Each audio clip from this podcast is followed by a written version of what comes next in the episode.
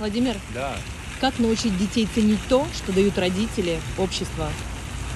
Сюжет номер один. Возьмите какую-то старинную вещь, которая в вашей семье передается, книгу или какой-то предмет, отвертку какую-то, что, про которую вы, которым вы дорожите, простую безделушку, и свозите своего ребенка на свалку. И покажите, как много вещей люди не используют, потом выбрасывают, насколько у нас перепотребление всего. Это первый сюжет.